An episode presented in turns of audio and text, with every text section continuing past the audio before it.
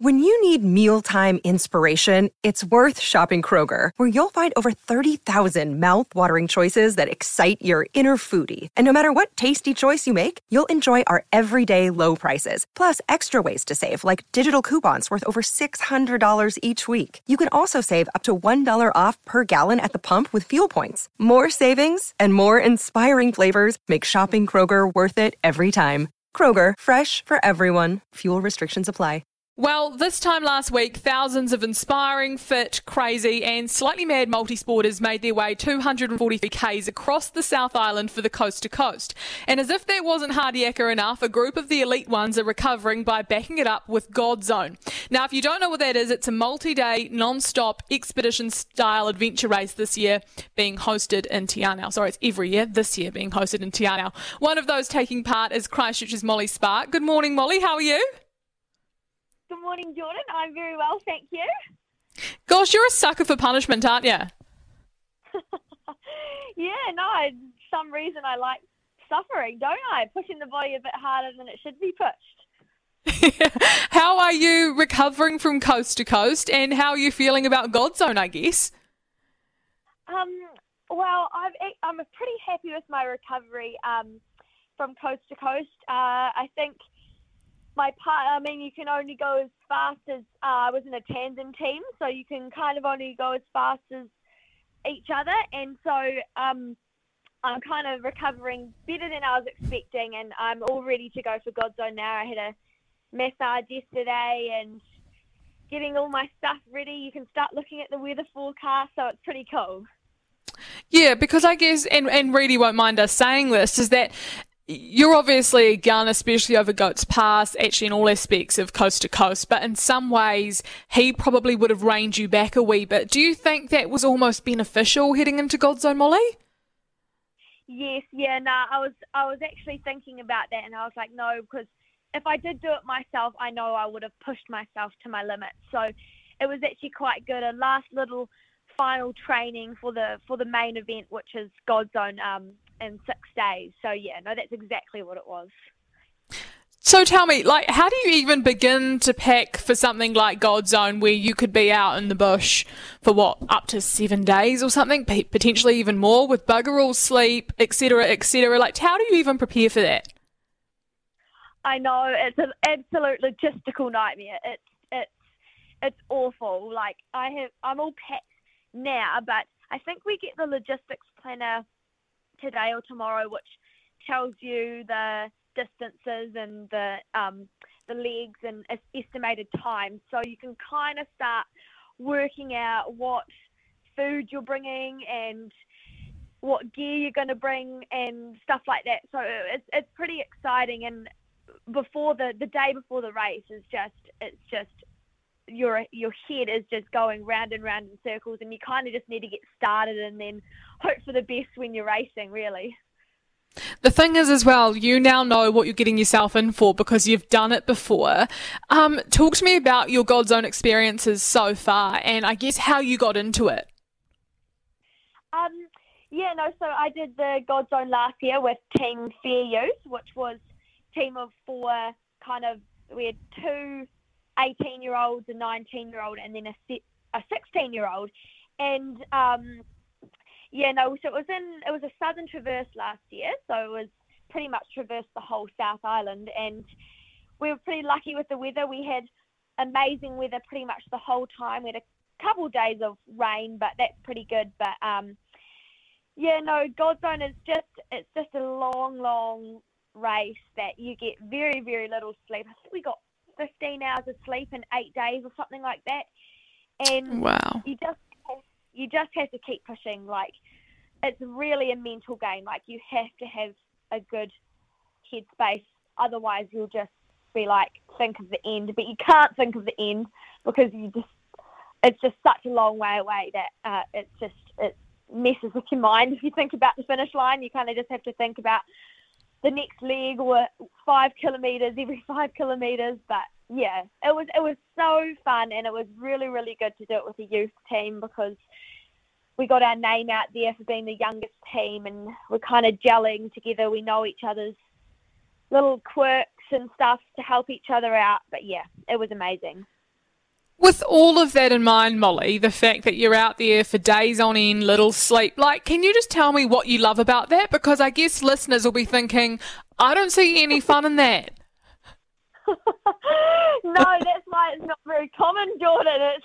It's not many like, I suppose, pushing their body to their limits. But uh, I don't know why I do enjoy it so much. It's just so rewarding at the end. You just you look back on where you've come from and you're like, oh my gosh, I can't believe how you can push the body to be like that. Like, and then it puts everything in life in, into perspective. Like, you really enjoy a shower, you enjoy a bed, some nice hot food. So it's it's yeah, and it's just it just makes life just amazing. I, I well, that's what I think at least.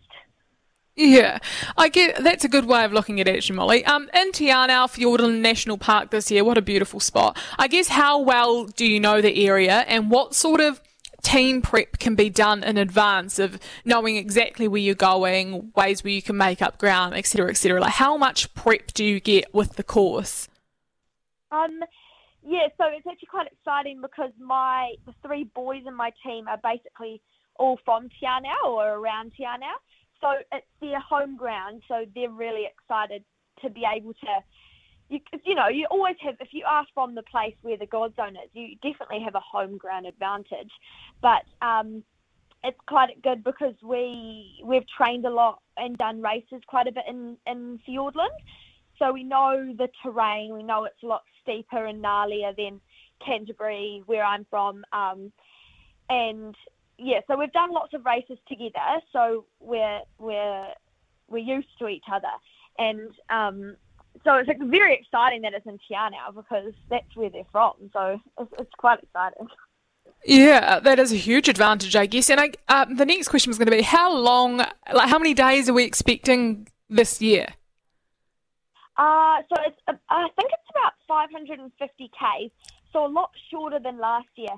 But I'm assuming that it's going to be a lot steeper because it's the same length of time the winner's going to be winning it. So hopefully that's us, but I don't think it um, but um, the winning time is five and a half days this time, and the course is open, I think, for oh eight or ten days. I can't remember, but a long time. So um, yeah, it, it, it's going to be a long race again. and so, do you have to? You're saying you can say that twice. I guess uh, the next thing, Molly, like, is there is there cut-offs you have to make throughout that, you know, five to eight days or five to ten days? Is there is there cut-offs you have to be making every step of the way? Yes, so it's it, that's true. There is cut-offs, and I think uh, there's no cut-offs for like the first couple of days, but after a couple of days, the the fields kind of you know, spread out a little bit. There's people that are moving faster, there's people that are moving slower. And if you don't make the cutoffs, you'll get what's called short course, where you'll either not do a whole um, whole leg, they're called. So you might not do like a mountain bike and you might get transported to the, the start of the next leg. So they don't like seeing people get pulled off the course. They like seeing people, you know, do their best and actually walk across the finish line and they've done what you know the, their best that they can do. So yeah, you there's people that will be short course. Yeah, and I guess that's the other thing, right? Is that it's not just uh, running and you know, I guess crawling sometimes if it's steep enough, um, but like you, are also you're on your bike and you're also pedaling, right? Yes, that's right. Yeah, so um, I think there'll be another big league uh, where you have to take your packrafts in your packs, and so it's called a packraft trek, where most of the time that means it will be a longer a longer section, so maybe three days of you know not seeing your support crew or seeing a person really. You'll be seeing hopefully other teams, but um, yeah, so yeah. I was about to ask that. Does it get quite lonely out there? Like, do you how how often do you run into other teams, or is it really just your team literally against the world? Yeah, no, it does get lonely out there, especially when you've got nothing else to say to your teammates and everyone's just head down and not talking for hours on end. But it's always really exciting seeing another team, a new, fresh set of people to talk to. You meet so many nice people, and you have really you have conversations that you wouldn't just have over a coffee or you know because everyone's just so sleep deprived and you actually wake up a little bit when other teams around you don't you know fall asleep walking and yeah so you're often with other teams and you sometimes can be with teams for you know 12 hours but then one team goes one way and the other team goes the other and see who gets to the checkpoint and the transitions fastest Gosh, and so who's in charge in your team of, I guess, the compass of telling you where you're going? Is it is it always a team decision, or have you got someone who sort of leads the logistics front of things in that respect? Yeah, so we've all got our our, our main roles. Um, we've got two navigators, so Finn and Dean are our navigators, and they're great. Like I can't believe how amazing they do with being how young they are. So yeah, no, they're in charge of the compass. Don't get me on the compass. I'll just I'll stay in one or go the other direction. I can't navigate. So. oh, how good! And so, so what's your role? What's your lead? Um, the team motivator. Yeah. that was actually going to be my next question. What is the key to keeping morale high? Yeah. Uh, well, yeah, I would say I'm the one who hopefully keeps the keeps a positive positive attitude and keeps everyone in check. But um, yeah, I don't know. You just it's really hard because everyone will have highs and lows. Even I will have lows and highs. And um, it's just hopefully you're not all low at the same time, because otherwise that would be terrible. Mm. But most of the time, there'll be someone who's feeling good who can, you know, push the pace or maybe drop back a little bit because everyone's feeling feeling tired. But yeah, it's really hard. You just you kind of have to learn how your team dynamics are, and you can kind of tell when someone's feeling low, and yeah, just you know, feeding them, helping them out is yeah, most of the time yeah. they'll get through it. Yeah. I was going to say, you are the best person for that, Molly. You're an absolute pocket rocket, a ball of energy, a positive ray of light, all of those cliches. You are it. Uh, I guess just lastly, for the next few days, you've only got a few days before you'll head into the bush. How do you treat those few days? Um, eating, sleeping, rest, pretty much. Yeah. So you actually go into the God zone a little bit heavier than what you should probably be, but yeah, you know, you're you're not going to be um, eating as much as you were when you're at home because you just can't carry that much stuff, and you're just exercising pretty much 24 hours a day for eight days in a row. So yeah, no, you just have to try sleep a lot and just mentally prepare yourself for a big adventure. Gosh. Well, all the very best, Mole. I can't wait to um, follow you and your team Fair Youth over the next week or so. It's going to be so much fun. Uh, as I say, wish you all the very best. Thank you so much. And um, enjoy watching the dots because apparently it's harder than actually doing the race, but I don't think that's very true. yeah, I'm not sure about that one either, Molly. But um, look, I'll keep that in mind when I'm watching the dots, and I'll feel like I'm doing lots of work watching you from the sidelines.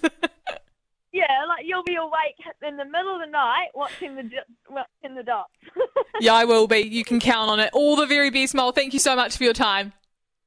Thanks, Jordan. Thank you so much.